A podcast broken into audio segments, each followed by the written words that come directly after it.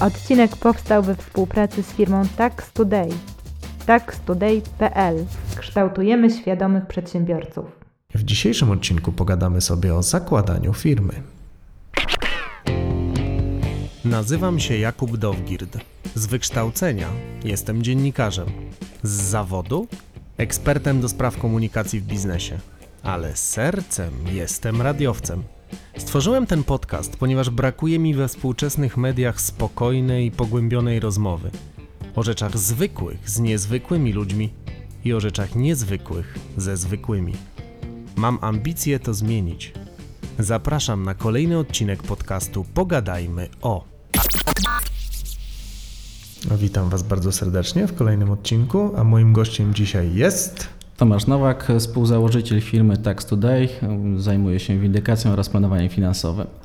A powiedz mi, Tomku, jaką masz historię zawodową? Czym się zajmowałeś, zanim trafiłeś do TaxToday? Zanim trafiłem do TaxToday, zanim w ogóle powstała spółka TaxToday, oczywiście pracowałem na umowę o pracę, różnego rodzaju umowy zlecenia. Moja kariera zaczęła się w banku, kiedy to zostałem zatrudniony jako windykator. Zajmowałem się windykacją należności klientów, którzy mieli opóźnienie ze spłatnością swoich należności. Po banku również współpracowałem na wyższym etapie z kancelarią adwokacką, która już wkroczyła na drogę postępowania sądowego i egzekucyjnego, gdzie zdobyłem jeszcze większe doświadczenie. Natomiast w pewnym momencie stwierdziłem, że czas najwyższy pójść na własną drogą i otworzyłem własną firmę windykacyjną. I świadczyłem usługi wsparcia dla firm, które mają problemy z klientami i z terminową płatnością. Ale nie martwcie się, dzisiaj nie będziemy nikogo windykować. Dzisiaj parę słów o zakładaniu firmy, bo to jest temat naszego dzisiejszego odcinka. I powiedz mi, Tomek, przyjmiemy takie założenie, że ja już mam jakiś pomysł na firmę, wymyśliłem sobie, co będę chciał robić. Może, żeby użyć tego przykładu, który akurat tutaj ma miejsce, nagrywam podcasty, ale chciałbym zarejestrować działalność gospodarczą. I teraz jak się w ogóle tego zabrać? Nigdy w życiu tego nie robiłem, nie mam pojęcia w ogóle, od czego zacząć. Wiesz co, podam Ci też taki przykład mojej krótkiej historii, mianowicie zanim ja założyłem w ogóle swoją pierwszą działalność, to oczywiście ta oferta świadczenia usług windykacyjnych dla mojego pierwszego klienta właśnie była propozycja przejścia na B2B. Czyli rozliczenia się faktura per faktura. Początkowo oczywiście wiadomo ustalenia warunków wynagrodzenia, ale powiem szczerze, to mnie zbytnio nie interesowało, ponieważ moje rozmowy bardziej szły w kierunku, w jaki sposób się rozliczać, co to jest działalność, i wtedy pojawiła się u mnie jakaś pewna pierwsza zajawka. Spotkań o umowę miałem chyba około 4 i 3 spotkania to były tylko w formie o tym, jak prowadzić działalność, co to są koszty, jakie przychody, co to są faktury, co to są korekty. I wtedy rzeczywiście padła ta pierwsza moja myśl, no to oczywiście wchodzę, to widzę, że to jest fajny, potencjalna możliwość zoptymalizowania, powiedzmy, swoich zobowiązań i przez to zarabiać trochę więcej, niż byłoby to na umowę o pracę czy na umowę zlecenie, no bo oczywiście pracodawca również to proponował, ale no niestety dawał mniejsze środki, musiał w jakiś sposób zapewnić sobie swoje środki na pokrycie składek za mnie i wtedy przyszła ta myśl, zakładam działalność. Oczywiście dużo pomógł mi w tym internet, no bo też chciałbym skorzystać z czyjejś pomocy, z fachowej pomocy, ale w tamtym okresie to było na zasadzie już od jutra przychodzisz i pracujesz. Wniosek złożyłem przez internet, przez Centralną Ewidencję Informacji Działalności Gospodarczej. Wypełniłem wszystkie odpowiednie formularze, które były wymagane, czyli nazwa firmy. Nie pamiętałem nawet swojego NIP-u, więc zaznaczyłem, że nie pamiętam. Urząd Skarbowy później przypisał mi NIP. Prowadziłem oczywiście swoje dane rejestrowe, adres mailowy, numer telefonu i mogłem gotowy wniosek iść i podpisać do Urzędu Miasta bądź Gminy, do Wydziału Działalności Gospodarczej i następnego dnia moja działalność ruszyła. Oczywiście w tym momencie można już to zrobić bez wychodzenia z domu. Możesz podpisać to profilem zaufanym, wysłać odpowiedni wniosek do Urzędu Miasta i tak jak mówię, nie wychodząc, otwierasz działalność już następnego dnia. Oczywiście później jest kilka rzeczy, które powinieneś zrobić, mianowicie z rejestracją firmy, czy też zgłosić się do ZUS-u, w zależności od tego, czy prowadziłeś działalność, czy też nie, wybrać odpowiedni ZUS do opłaty, który będziesz co miesiąc wnosił za miesiąc poprzedni. No i też przygotować się do tego, jaką wybrać formę opodatkowania od podatku od osób fizycznych, którą będziesz się rozliczał z działalności, no bo tutaj masz już inne możliwości, jak jest przy umowie o pracę. Wiadomo, umowa o pracę opodatkowana 18-32%, natomiast tutaj już w przypadku działalności możesz wybrać czy to stały podatek liniowy, czy też ryczałt, czy też kartę podatkową. Oczywiście to są rzeczy, które powinieneś podjąć przed założeniem działalności, no bo już w momencie, kiedy wypełniasz ten wniosek, deklarujesz, w jaki sposób się będziesz rozliczał. Właśnie trochę o to chciałem spytać. Jakie są te takie decyzje, które startujący przedsiębiorca musi podjąć, zanim w ogóle się do tego wniosku zabierze? Jakie są decyzje? No, pytanie, czy będzie świadczył chociażby usługi dla jednej firmy, czy bardziej myśli o ekspansji i rozwinąć się i świadczyć te usługi dla kilku, kilkunastu firm, bo od tego też zależy i co wybrać, jaką formę opodatkowania. To jest dość ważne, no bo w przypadku, kiedy przyjdzie nowy przedsiębiorca i przekroczy próg 85 000 złotych, nagle skakuje na 32% podatku od nadwyżki, więc to już jest jakiś, że nie powiem, no jakiś ból, no bo dodatkowe 14% odprowadza podatku. Jeśli zaplanuje to wcześniej i wie, że jego dochody będą wyższe niż 100 000 czy 120 000 albo jeszcze wyższe, wybiera stałą stawkę 19% i nie martwi się, że skoczy na wyższy próg podatkowy. Oczywiście z tym się wiążą też jakieś pewne konsekwencje, no bo w przypadku podatku liniowego już przedsiębiorca nie odliczy sobie ulg, nie odliczy kwoty wolnej od podatku, coś co jest korzystniejsze w przypadku już zasad ogólnych. A co z formą działalności? Czy jakby jedyną sensowną formą dla początkującego przedsiębiorcy jest jednoosobowa działalność, czy warto też rozważyć inne metody? Jeśli chodzi o możliwości, no to oczywiście no nie tylko jest jednoosobowa działalność gospodarcza, mamy też nowy twór, działalność nierejestrowa, czyli ktoś myśli o swoim biznesie i może go wypróbować, czyli prowadzić taką działalność, którą nie muszę w żaden sposób zgłaszać do Urzędu Skarbowego czy też do ZUS. Może miesięcznie osiągać przychody do 50% minimum krajowego, które jest w tym momencie wynosi 2250 i to w żaden sposób nie zgłaszać, tylko później w rozeznaniu rocznym odprowadzić do tego podatek. No oczywiście jest też działalność gospodarcza, jednoosobowa działalność gospodarcza, no jest to odpowiednia forma dla osoby, która chce na ten moment działać sama. Jeśli to jest pomysł początkujący, raczkujący, warto skorzystać z tego, bo zawsze w każdym momencie może się przekształcić, może nabyć wspólnika, może się przekształcić spółkę z o, czy też inną formę spółki. Natomiast dla takiej osoby, która myśli o działalności, to jest dla niego najlepsza na początku forma, no bo mniejsze ma koszty, mniejszy ma ZUS, więc no też wybierze jakąś swoją odpowiednią formę. Natomiast już oczywiście też zdarzają się i jednoosobowe spółki z o, też ostatnio dość modne to jest, no bo też mamy zmianę chociażby CIT-u, zmalała stawka CIT-u i niektórzy przedsiębiorcy otwierają właśnie jednoosobowe spółki z o, ale skakują od razu na duży ZUS. To jest jakiś jakby minus, no bo nie dość, że jeszcze zapłaci ZUS, no to zapłaci jeszcze, będzie miał podwójne opodatkowanie. Okej, a no właśnie, no bo tak jak nawet dla mnie, ja nigdy w życiu nie prowadziłem działalności gospodarczej, tego wszystkiego jest bardzo dużo. Ja rozumiem, że dobrym źródłem informacji na temat tego, co wybrać, jest internet, ale moje pytanie jest takie, czy te wszystkie instytucje zaangażowane w ten proces, ZUS, urzędy skarbowe, czy one też w jakiś sposób pomagają i informują, czy człowiek trochę jest zostawiony sam sobie?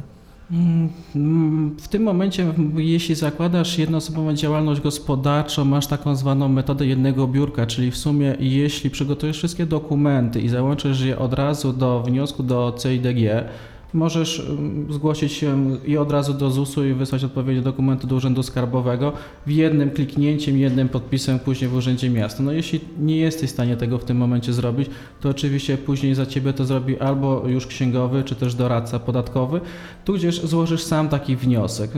Odpowiednie wnioski od razu są informowane, dostajesz informację w sumie z ZUS-u w ciągu 7 dni od założenia działalności już o Twoim indywidualnym numerze rachunku bankowego, więc ZUS widzi, że założyłeś działalność, więc też nie ma co zwlekać. Też no, są pewne obowiązki związane z Urzędem Skarbowym. No, jeśli zostaniesz VAT-owcem, chciałbyś rozliczać podatek towarów i usług VAT, no to też masz obowiązek złożenia odpowiedniego formularza przed terminem wystawienia pierwszej faktury. Okej, a chciałem Cię teraz pytać, no bo jakby ten proces już w miarę żeśmy nakreślili, ale też sam powiedziałeś, że jakby Ty tą drogę przeszedłeś od pracownika na etacie do prowadzenia własnej działalności gospodarczej i jakby śmiał się podzielić takimi najważniejszymi doświadczeniami, które Cię nauczyły, albo najważniejszymi wnioskami, które z tego płynęły. To co by to było? Chęć Przez cały czas uczenia się tego, co oprócz tego, że wystawiam faktury, co jest z tym związanego. Chociażby oczywiście w pierwszej kolejności, kiedy założyłem działalność, no, można powiedzieć, byłem blady, wybrałem od razu księgową, dostarczałem terminowo dokumenty, ale później stwierdziłem, to nie jest nic trudnego. Zobaczyłem, że są systemy księgowe, które pomagają rozliczać faktury, są tak intuicyjne, że wystarczyło w odpowiedni sposób prowadzić koszt. Zacząłem weryfikować moje naliczenia podatkowe, zobowiązania podatkowe względem Urzędu Skarbowego z moją księgową. Zaczęły się one pokrywać, więc na przestrzeni 6 miesięcy ja ogarnąłem już sam własną obsługę księgową i zrezygnowałem z obsługi księgowej i prowadziłem sam swoje rozliczenia i ku szczęściu do dnia dzisiejszego nie stałem żadnego wyzwania. No tak, bo ważne, bo urzędy skarbowe, to mam wrażenie, że w Polsce są dość bezlitosne, a przynajmniej taką mają opinię. A czy jakby jakieś takie trudniejsze doświadczenia, albo czy tak powiem, w swojej karierze jako przedsiębiorcy miałeś taki moment, że trochę żałowałeś, że ją wybrałeś? Wiesz co, powiem tak, nie miałem nigdy takiego momentu, że żałowałem, że wybrałem prowadzenie działalności gospodarczej, no bo to był dla mnie duży plus, zdobyłem dużo więcej doświadczenia i dużo więcej wiedzy, dzięki czemu tą wiedzą również dzielę się z innymi. Niemniej jednak oczywiście w trakcie prowadzenia działalności gospodarczej pojawiły się jakieś problemy, chociażby z niewypłacalnością klientów, kontrahentów, czyli tak zwane kredytowanie swoich kosztów. Wystawiłem fakturę na 5000, ja musiałem swój VAT zapłacić, swoje podatki, a kontrahent zapłacił za 3-4 miesiące. Jest to jakaś bolączka. Wiadomo, że przy umowie o pracę, no to masz termin wypłaty wynagrodzenia, dostajesz zawsze. Jak coś się dzieje, no to można powiedzieć, można uciekać. Natomiast tutaj w przypadku działalności, no to liczysz na to, że kontrahent albo ci zapłaci w terminie, albo niestety rozpoczynasz swój proces windykacji, czyli no, można powiedzieć, szef bez butów chodzi. A powiedz mi, jakie jeszcze ryzyka, albo jakby, no bo tych form działalności gospodarczej jest mnóstwo. Mówię się o jednoosobowej działalności, mówię się o spółce z o.o., ale są też takie bardziej wyrafinowane formy, jak na przykład spółka akcyjna albo spółka komandytowa. Czy to w ogóle jest coś, co warto jest rozważać na początku swojej drogi jako przedsiębiorca? Może zaczniemy od tego, że jeśli chodzi o jednoosobową działalność gospodarczą, no to odpowiadamy całym majątkiem za zobowiązania, które stworzyła działalność gospodarcza, czyli jeśli weźmiemy kredyty, leasingi, nie jesteśmy wypłacalni jako działalność gospodarcza, odpowiemy całym swoim majątkiem, czyli ewentualnie wierzyciele mogą wystąpić czy to o zajęcie nieruchomości, czy samochodów i tak dalej.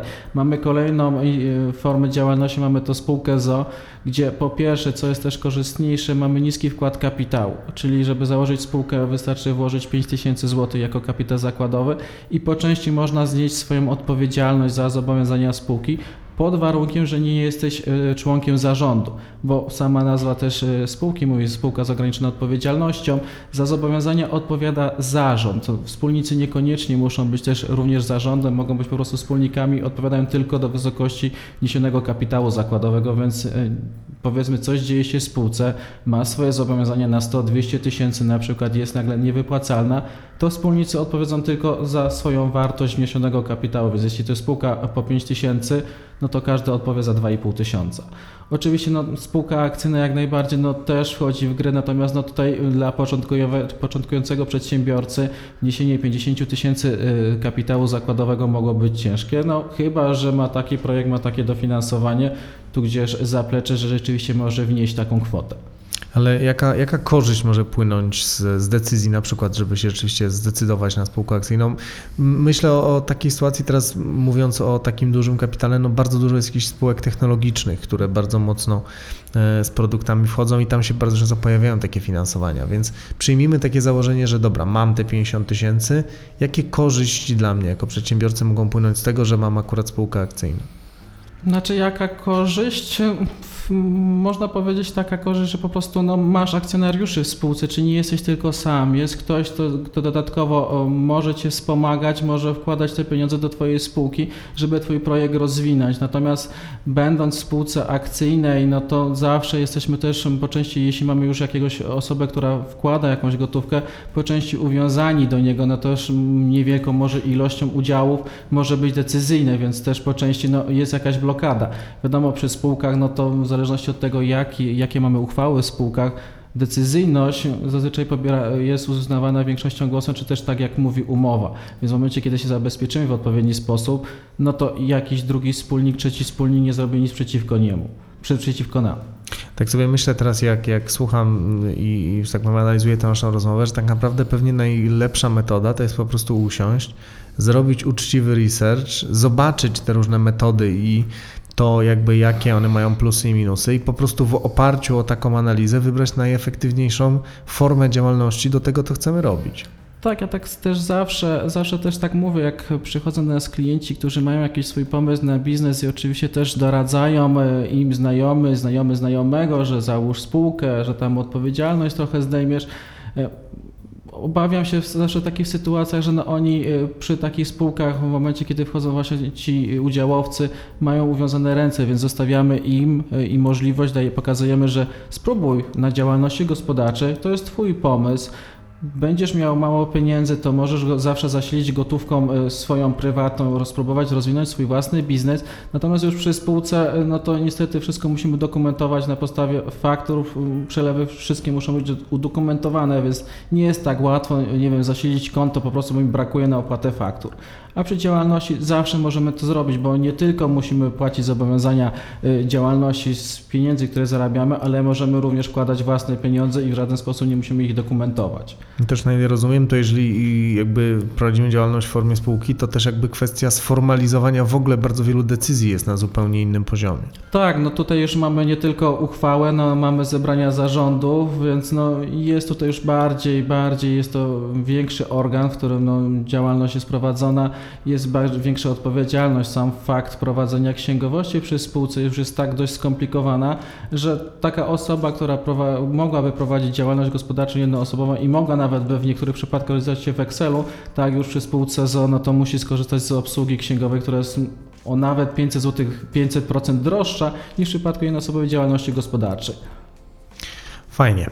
Tomek, dziękuję Ci bardzo serdecznie. Słuchajcie, to był, a teraz, żebym się nie pomylił w numeracji, to był 6. odcinek naszego podcastu Pogadajmy o. Dziękuję Wam bardzo serdecznie za to, że byliście z nami. Zapraszam Was serdecznie na naszą stronę internetową www.pogadajmyo.pl.